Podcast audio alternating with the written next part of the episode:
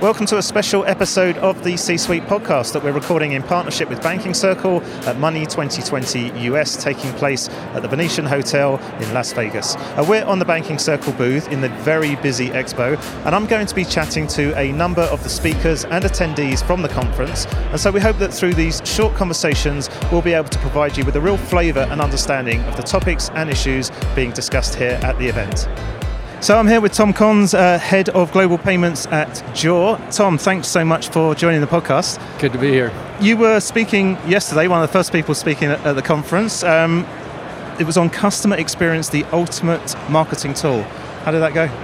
Yeah, it was great. Um, with my panelists who brought uh, B2C experience coupled with our B2B experience, it was really a good conversation. So, you know, we talked a lot about obviously serving the front end customer, right, with a great experience that makes it easy for them to make purchases. And in B2C, I think it's maybe a little bit easier. B2B, the world we're in is really hard because the separation of the buying experience can take months, whereas B2C, right, you go online, you find stuff, put it in a cart, make a purchase. So in B2B, it's a little harder, but it was a really good conversation, I think, to, to showcase from a payment side what it takes to sort of delight those customers and get them to purchase more and keep coming back. Um, tell us a little bit more about how marketplaces are offering this enhanced payment experience then. Our marketplace, right, as a, as a global wholesale uh, ecosystem, again, those challenges for our buyers and sellers are, are kind of numerous and they're, they're very unique because everybody comes to those marketplaces in a different fashion. So solving the payment piece, especially in this day and age, is, is difficult, right? Because you have issues around credit, you have cross-border issues, currency exchange issues, and deteriorating cash flow. And again, especially in B2B, cash flow for our buyers and, and sellers is the number one issue they have to deal with. Extending capital well in advance of earning revenue back. And, and, and these small and medium businesses who thrive and try and survive on a shoestring are all looking for access to capital and they're looking to get paid sooner rather than later. It just makes it difficult in a global environment when you're dealing in different currencies to actually accomplish that. And so, does this tie in with Joor Pay that you've launched? Is that right? Yeah, yeah, we're very excited. We just launched our embedded checkout solution about a month ago, and we've had about a hundred of our brands already sign up. The unique aspect of JoorPay, again, kind of leans into that cash flow piece. So universal acceptance is one. It's interesting because I talk to a lot of European sellers who say, oh, Europeans don't use cards. They don't, they don't want to use cards. And they don't use cards because they're not offered the opportunity to pay by card. Some of our early brands, um, I find the vast majority of their European buyers are doing so with card. And so it tells us that you need to create solutions that are meant for that buyer. And they're treated more like consumers, right? These small buyers look more like consumers than big enterprise institutions. So universal acceptance, right? Paying by Apple Pay and um, PayPal and different cards um, and then offering them terms. So we're able to internationally offer terms to a buyer in one country and provide the cash flow in a different currency to the seller. So that's really what makes us unique.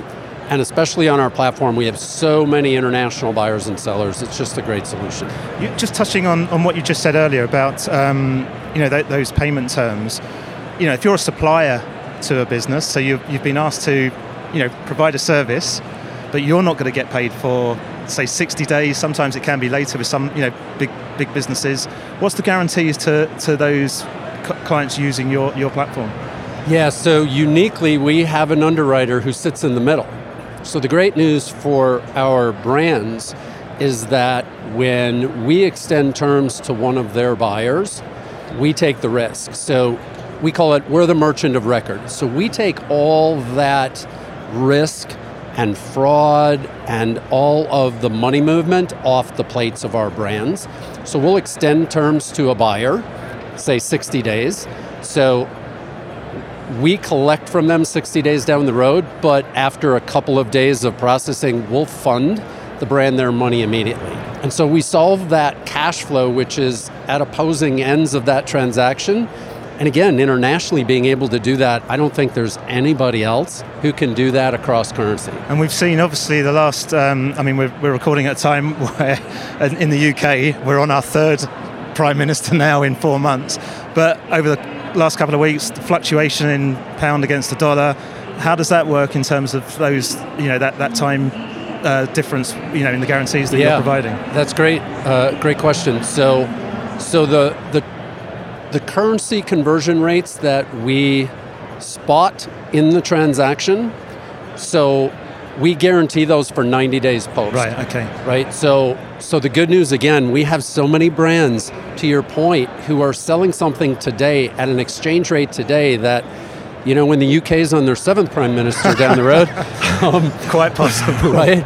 I mean, who's up next, right? But but the rates, they all raise their hand and they don't know what to do. They do their best, yeah, right? Um, with that, but but that risk is is real, and it really can cut into their margins and hurt their business. So when they aspire to grow globally and internationally that really holds a lot of those brands back, which is why coming onto the Joor platform for any fashion brand globally is really the place to come because we can just help them with our digital uh, connections and our platform, but being able to process payments on their behalf, improve their cash flow in that moment, and take all the risk off their plate while providing their buyers access to any form of payment is just taking a lot off their plate and allowing them to grow globally. Sure.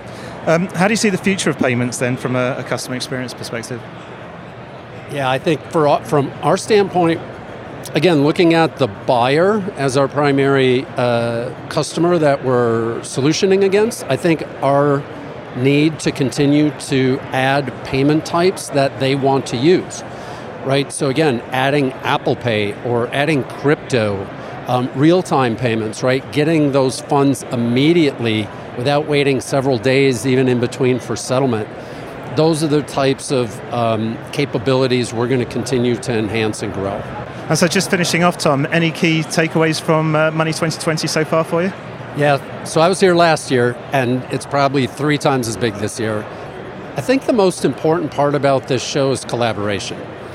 And I was mentioning to a few other colleagues the partners that I met last year and discovered last year in short conversations are the ones who we worked with and partnered with to create JoorPay, this embedded global checkout. It's I found them at this show. So this notion of like there's no um, there's no unimportant conversation. Like have the conversations, collaborate, learn what everybody does, and and putting those pieces together, you'll never know what you might find. Tom Konz, thanks so much for joining us. I appreciate it. Thanks, Russ.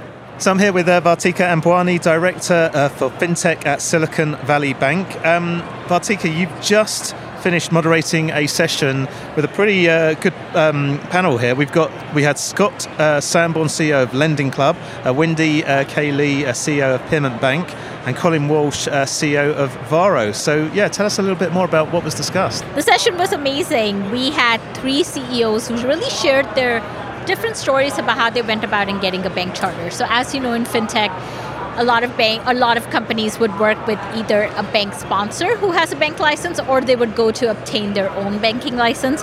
So we had scott from lending club who actually went through the getting a license from a different route where they went and acquired a bank. So that was very interesting to hear.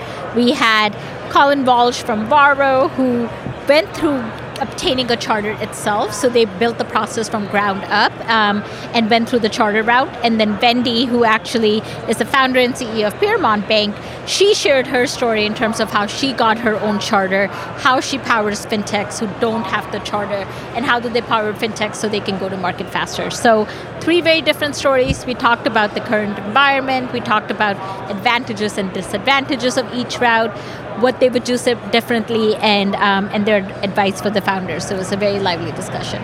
What about where you've got um, like a startup when when they're looking to get their bank mm-hmm. charter? What are the challenges that, that they face and also how do they overcome them? I think fintech just in itself is a very regulated industry. So obtaining a bank charter, first of all, it costs a lot of money.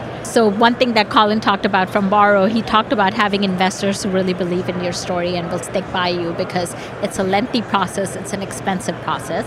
So there's a money aspect of it which not many early stage companies, especially who are just starting out, can afford. Um, and then the other aspect of it is actually acquiring, which is again very expensive and it takes a lot of money and it takes a lot of resources to obtain that. So I think for early stage company, it's very hard for them to go into a regulated environment like fintech and build the operations from ground up that's why they have banks like Piermont Bank who will power them, who will work with them, and get them to the market faster. And so, how does Silicon Valley Bank fit into this whole fintech uh, ecosystem? Then? Yeah, so I've been with Silicon Valley Bank four years now. Before that, I was at two startups, and we are very much a tech focused bank. So, we are in the commercial banking space. We help our companies, or we partner with our companies on the commercial banking side of things. We also do lending for them. And then the last thing for it is really just being an ecosystem. So, the reason why I joined Silicon Valley Bank from a startup was where I always thought, where else would I get an experience like this, where we bank all the fintechs or we bank all the startups, but we also bank all the majority or majority of the VC and PE funds. We really get to be in the ecosystem. So it, it, it's amazing. So we support our companies not just through capital, through lending options, but we are a commercial bank. So we support them on the commercial banking side of things, but the thing that we take a lot of pride in is our relationship and, and we try to go beyond the banking services and help our clients, whether it's connecting to each other, connecting to VC and PE funds, really just taking advantage of the ecosystem that Silicon Valley Bank has. Now, I understand that uh, Silicon Valley Bank are launching a new State of FinTech report. This sounds really interesting. Tell us a little bit about that. Yeah, we're super excited. So basically, we're just coming out with this report really talking about the FinTech ecosystem, um, where the investment dollars are going in FinTech companies, where the VCs and PEs are putting in money, and also how the FinTech companies are performing and what we're seeing in the market. So we're very excited to put that out. Again, being at SVB, we're very lucky where we get to be in the center of the ecosystem. So this is a report which will touch upon what's happening in the fintech space, where are the, some of the trends that we're seeing, where do we see the market and the industry going. So that report comes out November 8th, and we're looking forward to it. Okay, now just to finish off, one last question for you. And we were speaking just before we started Yeah. recording this. I know this is not your first Money 2020. This You've done a few. This is my sixth Money Sick. 2020. Wow. So So on that note, what's been different about this year? Any kind of key takeaway that you're going to take from this year's Money 2020? Yeah, um, first of all, it's always great to be back. It's amazing to be at a conference where you get to connect with so many industry folks. And again, being from Silicon Valley Bank, a lot of the companies are client of ours. So it's also very efficient for us because we get to see all our clients. Um, I would say the conference is great as usual. Last year, just comparing it to last year, a little less crypto than what was last year, more later stage companies. But again, you see talent and you see companies who are always here. And it's just great to always be here. Vartika Ambwani, thank you so much for joining us. Thank you so much for having me. So we're now joined by Randy Kern, CTO of Marqeta. Randy, thanks so much for uh, joining us. Um, you guys have made quite a few announcements at this event, so I've got a few things that I want to go through with you very quickly. Um, first of all, yesterday you announced the launch of seven new products as part of uh, for Banking. Let's start there. Tell us a little bit about that. Uh, as you say, we launched Marqeta for Banking yesterday. Several new products, all part of the Marqeta platform, all API driven, all hosted in the cloud, and really powering our customers to innovate in their businesses around digital banking for their customers. So there's direct deposit account, there's bill pay, there's several features there. You can read all about it on the website, uh, but really to drive innovation in the banking space for our customers. What was the response from the uh, you know the people here? Oh, it's been fantastic, actually. As I've walked around the expo, as I've had one-on-one conversations, you know, folks have been really interested in thinking about kind of the innovation they can drive for their customers based on this new platform and the new capabilities we've just launched. How, how will this unique digital banking solution help consumers, and, and also what does it mean for the for the customer journey? Well, you know, one of the things that I keep hearing about at this conference, and by the way, this is my first time at Money 2020, uh, one of the conversations that I keep having and I keep hearing other folks having as well is around embedded finance. The idea of bringing your sort of financial capabilities, bringing all of the uh, capabilities and tools and financial features that one needs in their daily life to meet a consumer, meet a customer wherever they happen to be.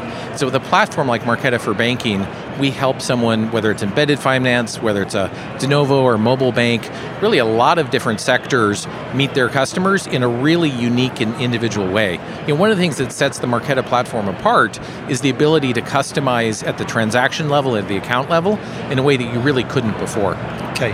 Um, next announcement that you guys have made. You're partnering with Blockchain and Raiffeisen. Do you want to just expand on that a little bit? Yeah, so two great customers, two great institutions. Uh, Raiffeisen launched a new card product for their customers uh, in Poland and um, Romania to start. Okay and uh, that's obviously using the Marqeta modern card issuing and processing platform to power those cards on behalf of their customers. And then blockchain is using our platform to really bridge the world between crypto and fiat currency. So at Marqeta, we don't do anything directly with crypto, but what we are, allow our customers to do, especially in the case of blockchain, is to have a debit card for their consumers, for their cardholders, that can convert crypto into fiat at the point of sale, kind of in real time as you're trying to conduct a transaction out there in the world. So, all, all these announcements, these partnerships, what, what does that all mean for Marqeta's future? How do you plan to further disrupt the banking space? Well, you know, what I really enjoy about this whole segment and kind of the way that Jason Gardner created this platform, created this company, is the innovation that people create on top of us. You know, folks have started to do things that we never envisioned when the company was begun or the platform was envisioned. You know, in fact, blockchain is a great example of this. We weren't thinking about how to conduct cryptocurrency to fiat in the field and use that on a payment card, but the fact that the platform based on open APIs, it's cloud hosted, it's modern, it's composable. It really allows a huge amount of innovation in our customers. So when I think about the future, the thing that really gets me excited is to see all that happen. Have conversations with our customers, have conversations with others in the industry, and really see where they can take things. That's great. Um, Randy, you said it's your first time here at Money 2020. Um, what's been your kind of key takeaway from it? I no, I think I'd come back to embedded finance. You know, okay. I hear that conversation over and over and over again, uh, and just hearing how folks are trying to do this the ways that they're trying to disrupt their own industries and, and their own opportunities. Uh, it's really interesting, and I, I, think it's a, a very powerful shift as well. And you know, I think of it not just in, in the context of embedded finance, but also in sort of tailoring the experience to the individual, to the account holder, to the card holder, even to the transaction level at times, and giving us a level of control that as consumers or card holders we've never really had before. And that's pretty exciting. Randy Kern, thank you so much for joining us. Thank you, Russ. So joining me now is Laura McCracken, uh, Managing Director for Commerce and Payments Global at Accenture. Uh, Laura, you uh, were moderating a panel uh, discussion a little earlier on the future of super apps in the West. Um, you had uh, representatives from Rappi and Mercado Libre. How did that go? It was it was pretty damn awesome, if I do say so myself. Uh, we had people packed around, you know, three or four levels back. They couldn't kind of, kind of get in the space. That's great. So I think we're onto something. I think the whole subject of the super app is really catching people's imagination. Yeah, I'm not surprised. Any kind of what, what was the big highlight for you during the session? One, there's no consensus. I okay. mean, there everybody you have a big debate about whether or not it's going to take off in the U.S.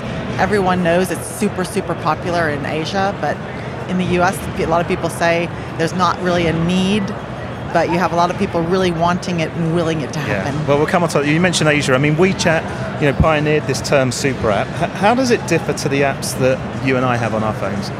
Well, it's very different because in China, WeChat actually has a million apps within an app.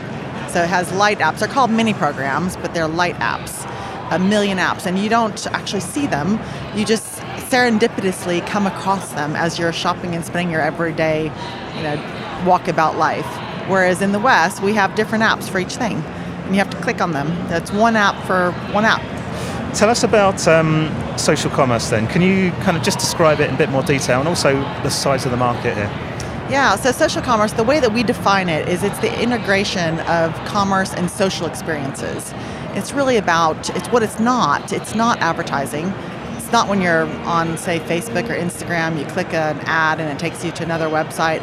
It's about actually natively buying while you're in the app. And we are predicting it's going to be 1.2 trillion by 2025.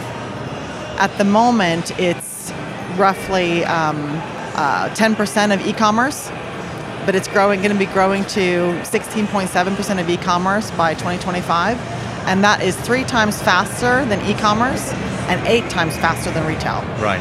So there's no getting away from this. No. Some of the big players in finance potentially oppose super apps moving over to the West. Why, why do you think that is?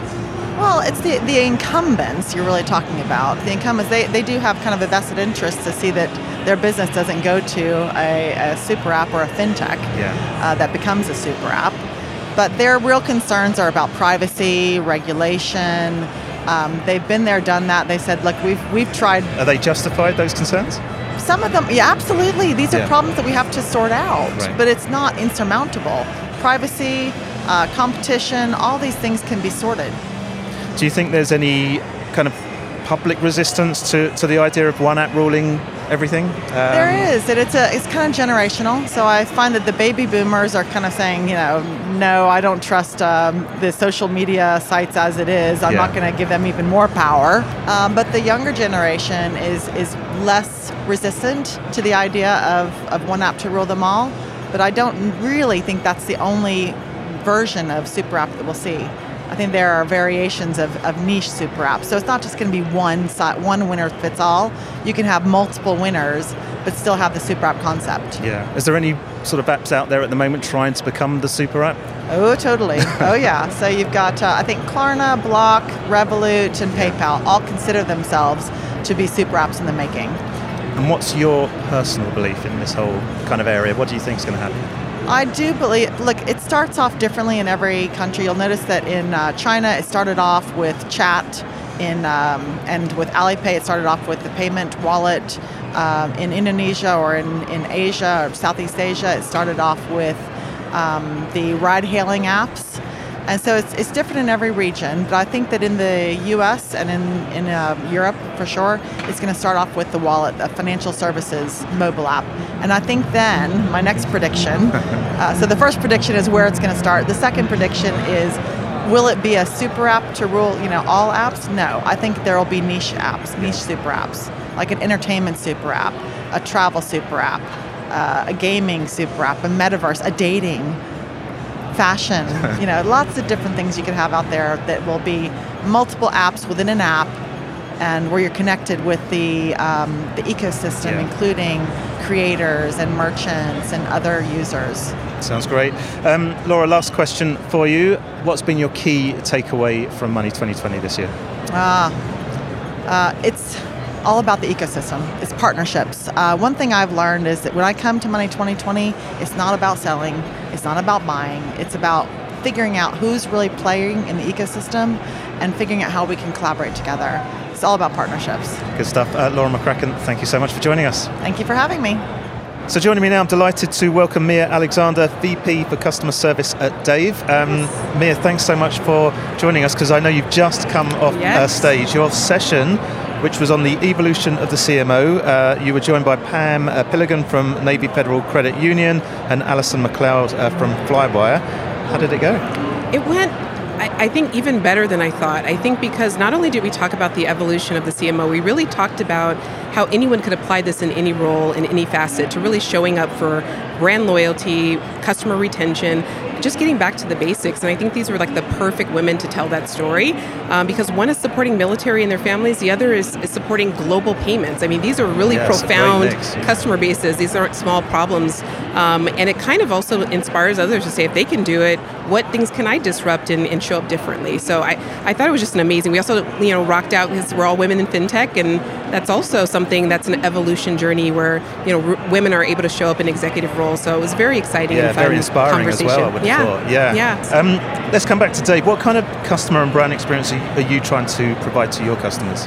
Yeah, I think it's so important. We're, we're- our mission is really to use our products uh, to level the financial playing field. And what that basically means is that disruption of banking is to solve the complete problem. It's potentially financial literacy, it's also um, income creation.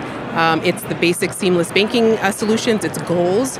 Um, and so, really, I really like to show up in these moments because I think we're in this like profound moment of you know, showing what a financial institution can do to think about things more fully around what customers might be needing. And we also call our customers members, and I, I think that just seats, seats them at the table with us on that journey. So we don't have to think of everything ourselves. We kind of tap into what do you need and how do we invest in that uh, to, to really uplift you. Yeah, I love that. Yeah. Um, now you talk about Dave being the finance version of David and Goliath. Yes. How hard has it been to compete against you know the big players in the banking world?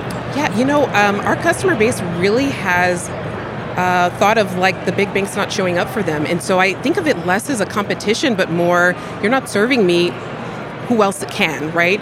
And we also saw that they're willing to, you know, maybe get three or four different apps to solve, you know, different problems because they can't find it all in one place. And really, Dave wants to do that. We want to say you've already realized that the big banks are not playing, you know, for your benefit in some cases. They're just holding your money and sometimes, you know, feeing your money.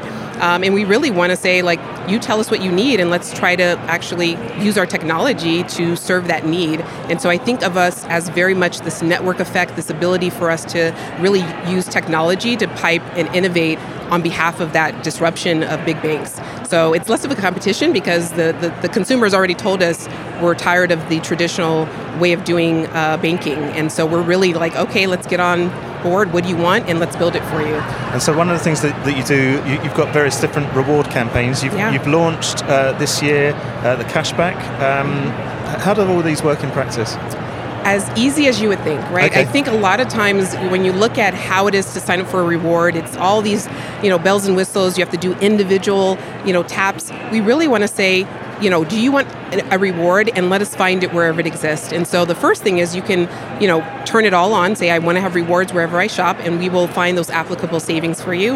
And then other places like with the gas station um, acceleration inflation of those rates, we really looked for how do we you know, bring value back? How do we create a reward just in the gas category? So we're not just looking for general rewards, we're also looking for what are things right now that people need that is actually exhausting their income, their paychecks, um, and really trying to use rewards to solve that particular problem. Um, it's not just the luxury items anymore, it's really the day to day rewards that we want to start to put money back into people's pockets on a weekly and daily basis. Okay. Now we are in a period of, you know, economic. Um, downturn, yeah. uncertainty.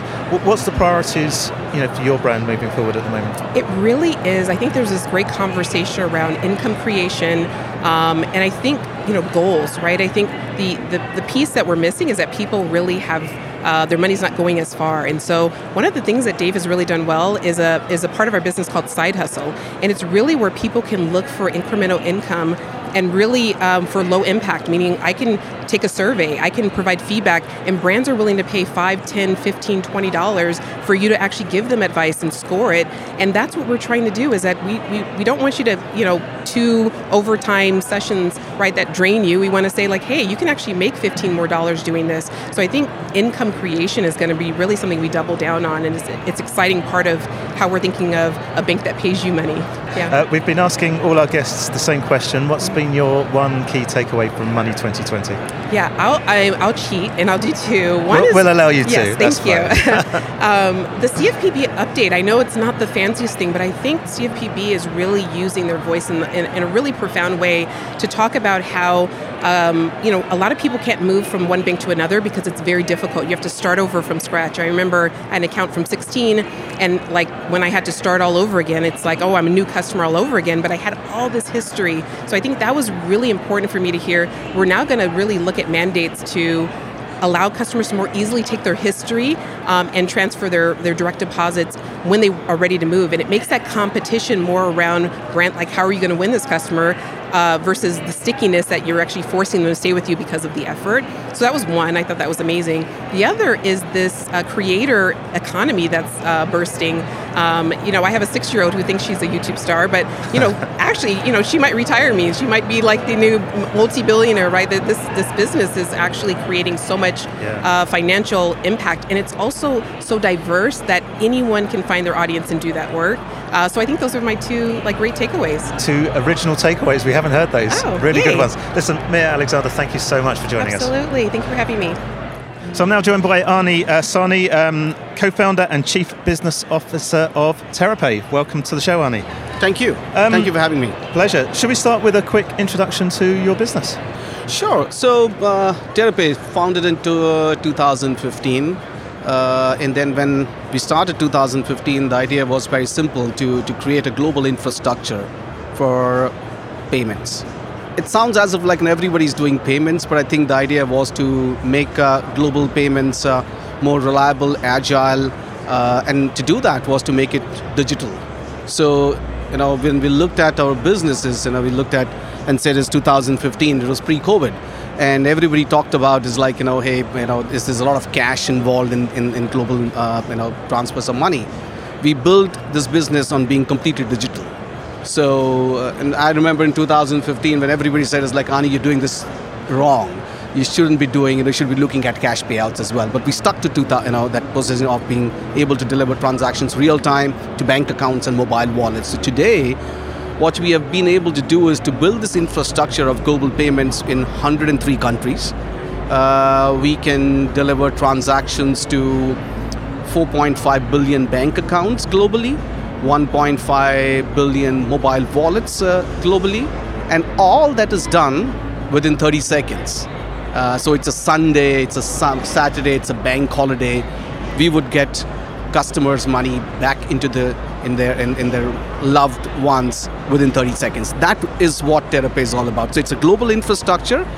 We work with licensed entities like banks. We work with you know money transfer companies and help them do the last mile payouts, be it you know P2P payments, which is like individual to individuals, or it could be like business to business uh, payments. So that's in general what what we did. But one of the things which which differentiates TerraPay from uh, from other uh, you know global payout markets was like you know everybody thinks global payments is a business of technology. It's actually not. It's actually a business of compliance. So for us, when we started, uh, you know, in 2015, as we built our own technology for global payouts, we also invested a lot on global compliance. So we went out, went to the local regulators in multiple countries, got our own licenses uh, from the local uh, regulators, banking regulators.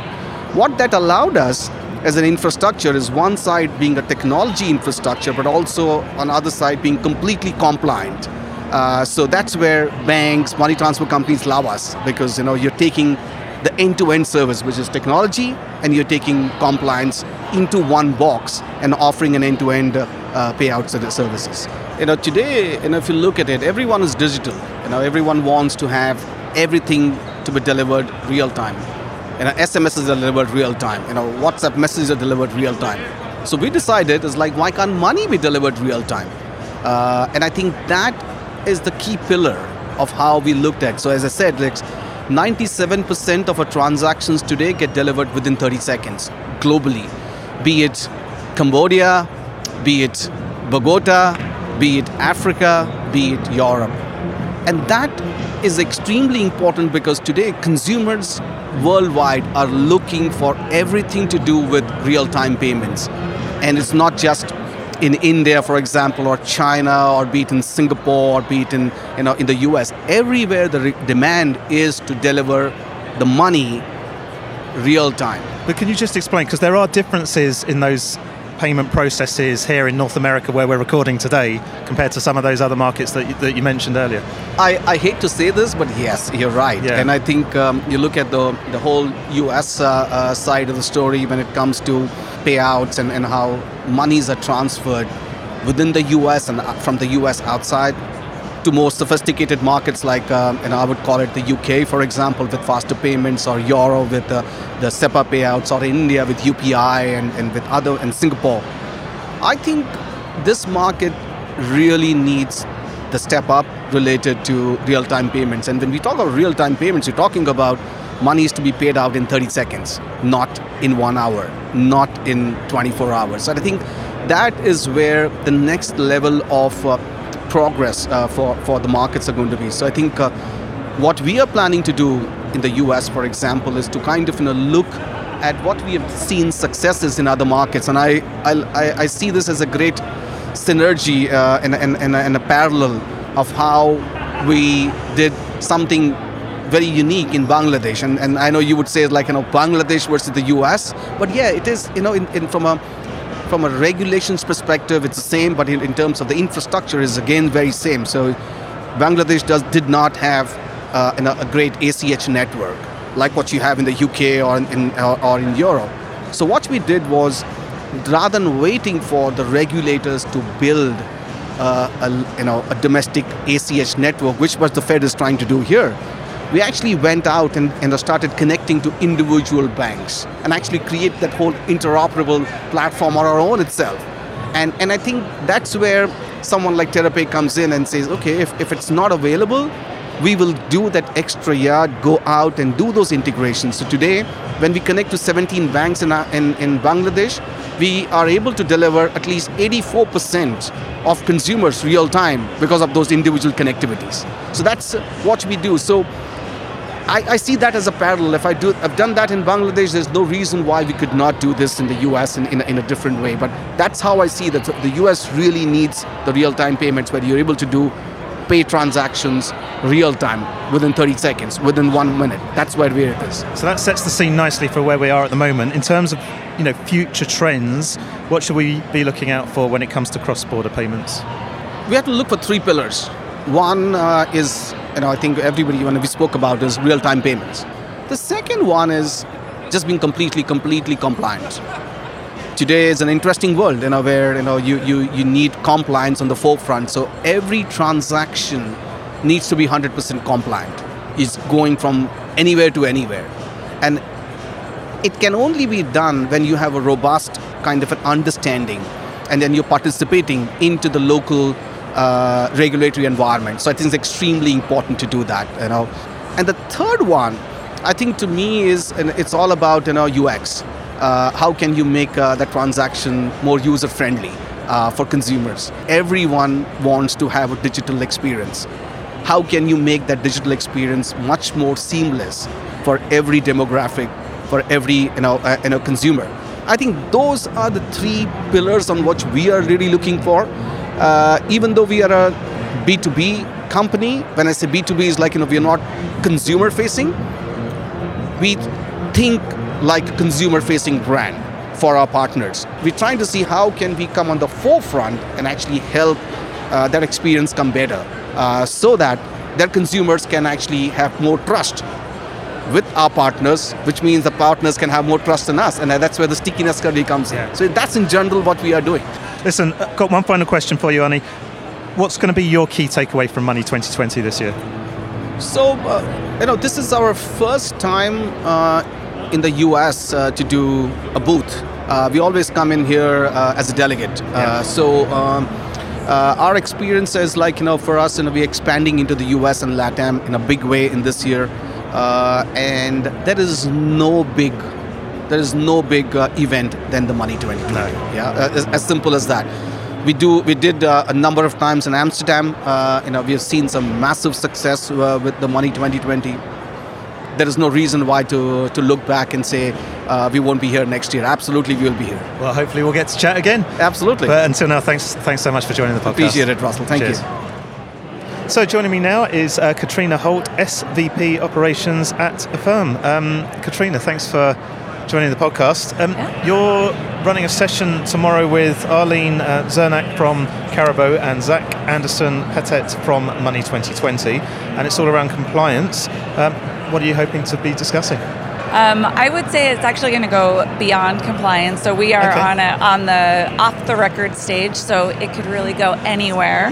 Um, but Arlene and I have been colleagues and now friends for over 15 years, starting out together in um, risk management and audit primarily, and then um, moving into compliance. And she has stayed on that path while I've taken a bit of a divergent path. But through that time, from traditional banking to non traditional banking to bank partnerships, um, being on the, the CCO side of that, and then moving into fintech, we're, we're really talking about sort of that like how do you bring together compliance, risk management, and then operating um, in the business. And so we're hoping that we can have just a real and candid conversation that is in you know in a casual environment where we can talk about that and encourage those that are considering making that move as to like what are some pitfalls, what are some learnings, hopefully to fast track that transition because I think we both believe deeply that that diversity of experience is, is really critical uh, for this industry. I mean, you kind of touched on it there. I mean, you've made that, that transition from working for a bank to a fintech. What are the main differences between the two? Oh, there are so many differences just between the two models, obviously. But I would say, from in particular, what we're focusing on in being a risk manager is that you have to go from being a risk manager to a risk strategist. And it is an entirely different model when you're in a highly regulated environment. The the programs and the expectations are pretty well laid out as to what you are supposed to and expected to be doing on a daily basis.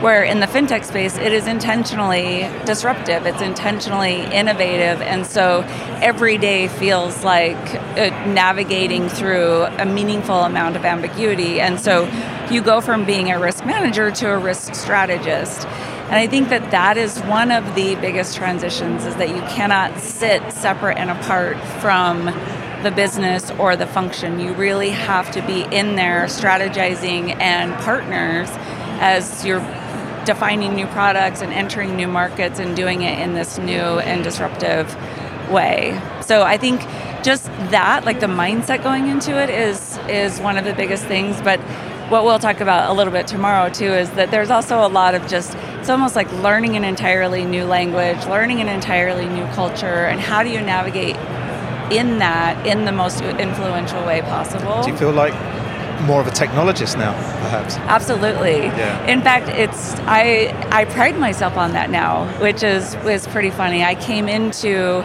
Affirm in particular because of my background in banking and my background in risk management and now I fully see myself as a technologist that offers financial services versus being a banker or, or even being a risk manager. Why is it important that fintech companies embrace compliance?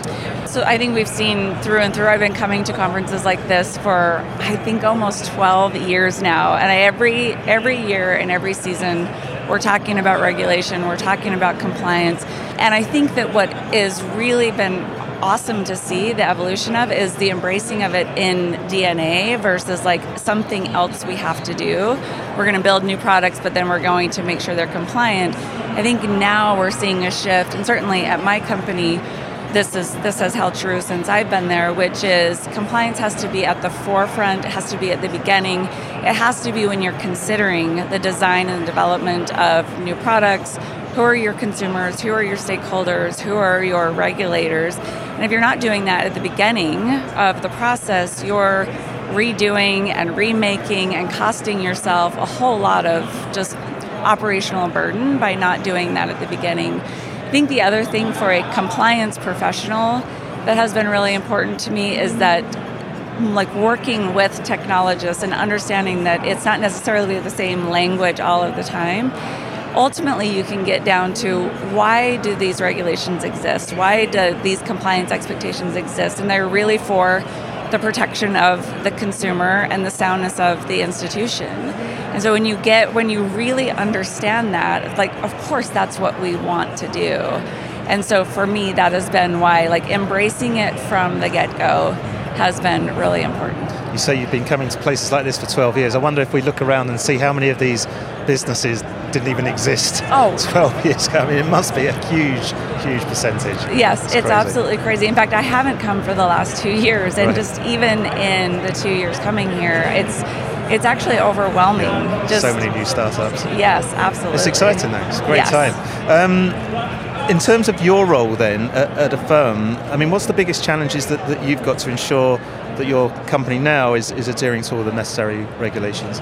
So my role now is that I lead operations, and so I have responsibility uh, for all of the servicing from origination through to recovering um, on the dollars owed. I also do all of the fraud operations and merchant operations, and so for us, the biggest thing is the complexity of what you're building and building it fast, right? So the systems, the processes, every time we define a new product, every time we go into a new market, we're doing it at, I would say, at Mach speed, or what feels like Mach speed, having been in the industry for a long time. And so it, it's not just enough to want to do the right thing. It's it's the actual design and effectiveness of the controls that you're putting in place and ensuring that those are actually going to one mitigate the risk but do it in a way that is scalable and sustainable for the business. And so that complexity, it just it grows every single day. And if you're again back to the question around bringing compliance in at the forefront, if we're not designing intentionally the products and the processes and the technology right from the get-go, it just it becomes overly burdened and overly complex. And so just navigating through that while still innovating and still, you know, like meeting the, the desires and the big dreams of the business is just it's a never ending challenge. Sounds like you're excited by the challenge though. Oh i love it. I love it. Yeah. Um, listen we've been uh, asking everyone uh, this same question. What's been your key takeaway so far from money 2020 well i have a few and i'm still like attending many conferences. I think my takeaway i said i've been coming to these things for for a long time. Yeah. and i've i've been struck by one the the things that have not changed. We're still talking a lot about navigating the ambiguity of the regulatory environment and how do you regulate the space and how do all of those things come together in a way that doesn't crush uh, innovation and crush disruption. We're still talking about that. And yet, we're also, I mean, just looking around and, and we talked about this, right? Like the, the number of companies and, that people have developed to, to really tackle just very nuanced pieces of the just the whole financial services ecosystem is so fascinating to me.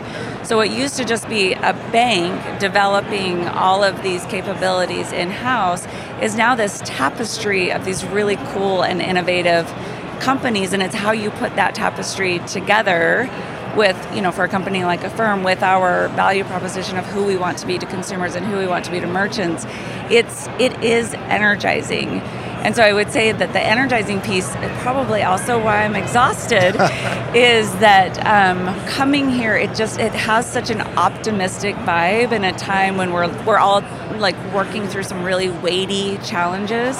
It still has that optimism of what can be for the future. So that's that's been really fun. That's great stuff. Uh, Katrina Holt, thank you so much for joining us. Thank you. So my next guest is Quincy McKnight, uh, CEO and founder of Covenant Pay. Uh, thanks so much for joining us, Quincy. Should we get a quick introduction to your company to start with? Sure. Um, we are headquartered in Nashville, Tennessee.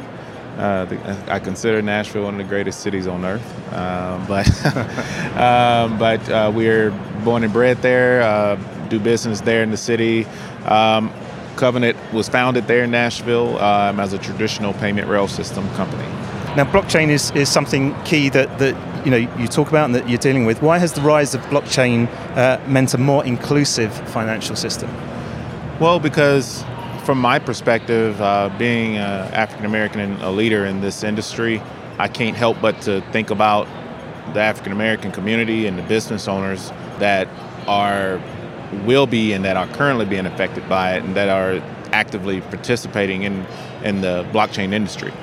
Um, because of the benefits that crypto brings to the table.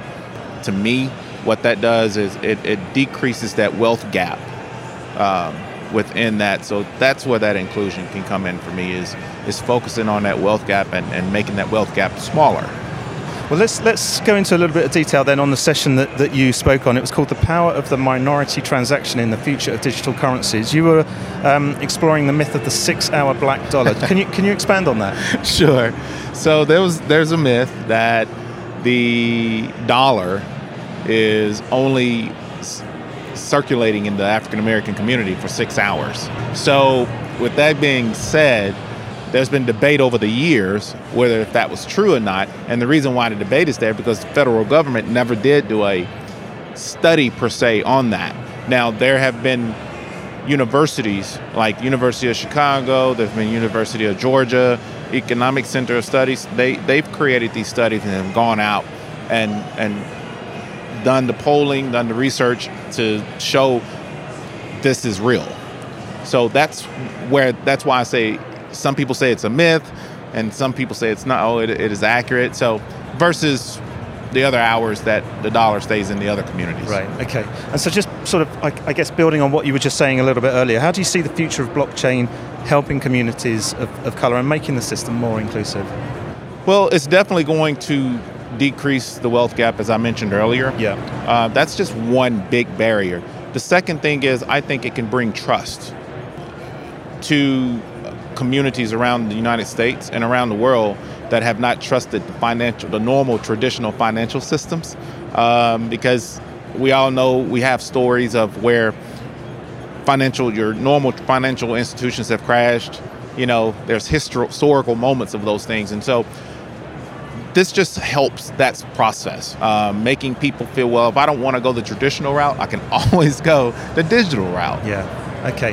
Um, Quincy, I've got one final question for you. We've asked all of our guests this. What, what's been your key takeaway from Money 2020 this year? I would say everyone sees the direction of payments. This has been very instrumental in waking up the world, especially the leaders here at this conference. It's allowed the leaders, the other leaders, to see that payments are aggressively moving forward. So that's one takeaway I would say that everyone should walk away with. Quincy McKnight, thank you so much for joining us. Thank you. Well, that wraps up this episode from Money 2020 US. So, thanks again to all my guests who took the time to chat with us over the last couple of days, and to the team at Banking Circle for partnering with us and hosting us here on their booth. Um, we hope you've got a lot out of this episode, and we'd love to hear any comments you may have on any of the topics we've covered. So, if you'd like to contribute to the discussion, uh, you can do that on our Facebook page, our Twitter feed, our YouTube channel, LinkedIn, and Instagram pages. They're all linked from the top of the website at c-suite csuitepodcast.com uh, where you'll also find all our previous shows and supporting show notes, plus links to where you can follow us for automatic downloads of each episode via your favourite podcast app. And if you've enjoyed the show, please do give us a positive rating and review. Uh, finally, if you'd like to get in touch with the show, uh, you can do that via the contact form on the website as well. Um, or, of course, you can connect with me on Twitter using at Russ Goldsmith, or you can find me on LinkedIn. But for now, thanks for listening and goodbye.